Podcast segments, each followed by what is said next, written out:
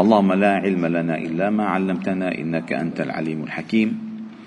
علمنا اللهم ما ينفعنا وانفعنا بما علمتنا وزدنا علما، واجعلنا ممن يستمعون القول فيتبعون أحسنه، وأدخلنا برحمتك في عبادك الصالحين. وبعد، فلا نزال معكم أيها الأحباب الكرام في مجالس القرآن ضمن دروس القرآن الفجري.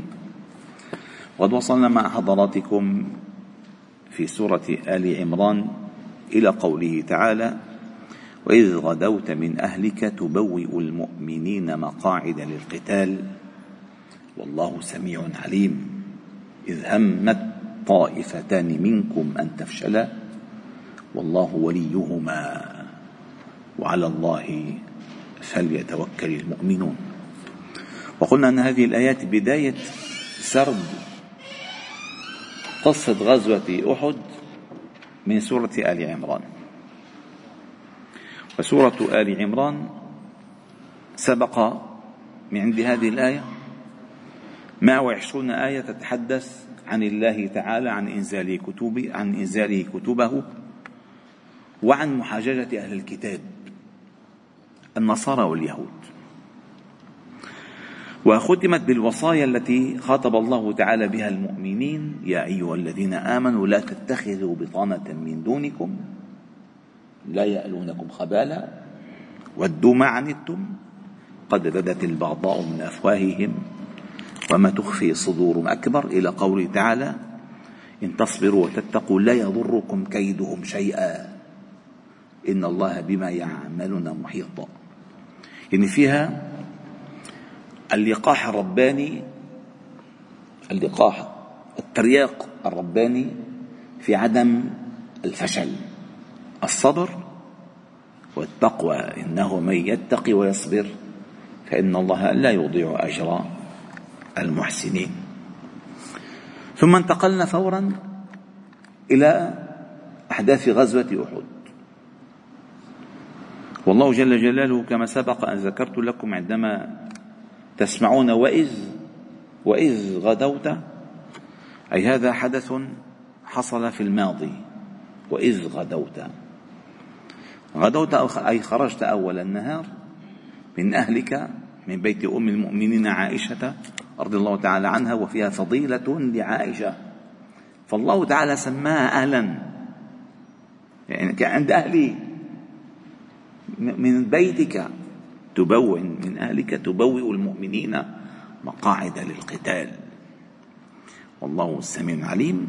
إذ هم الطائفتان منكم أن تفشلا بسبب انحياز عبد الله بن أبي بن سلول بثلث الجيش، فهمت بنو سلمة وبنو حارثة أن يذهبا مع الثلث المنحاز المنافق، فالله تعالى عصمهما. سبحان الله، شوفوا أحيانا الإغراءات تكون كبيرة جدا. الله هو الذي يعصم. إياك أن تصدق أنه بشطارتك أنت ربحت، الله وفقك كما أن الله خذلهم، فهناك موفق ومخذول.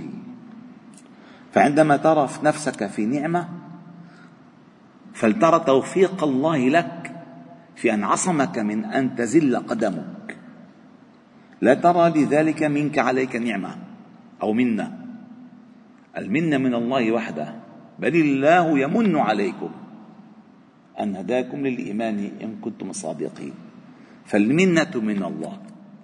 فالله جل جلاله لأنه وليهما عصمهما أن يفشلا، ولو فشلا لهلكا كما هلك من انحاز بالجيش مع عبد الله بن أبي بن سلول.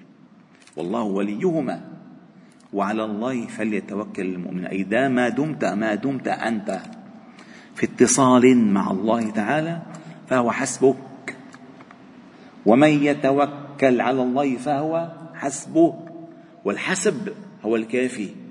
أليس الله بكاف عبده؟ أي ما دمت أنت متحققا بالعبودية، وما دام قلبك مرتبط وما دام قلبك مرتبطا بالذي بيده الأمر كله وبيده الملك كله وبيده الخير كله وإليه يرجع الأمر كله علانيته وسره، ما دام قلبك هناك متصلا فأنت في خير، فلن يخذلك الله. أما إذا قلبك هو اللي راف، هو اللي راف بينقطع الإرسال. كنت عم تحكي مع التليفون، عم تحكي مع واحد كتير مهم، تطلع بالأسانسير أو تنزل نزول، شو بيقول لك؟ راح الإرسال لأنك انزلت، لأنك انزلت. لو بقيت في المكان الذي وصوله الإرسال إليك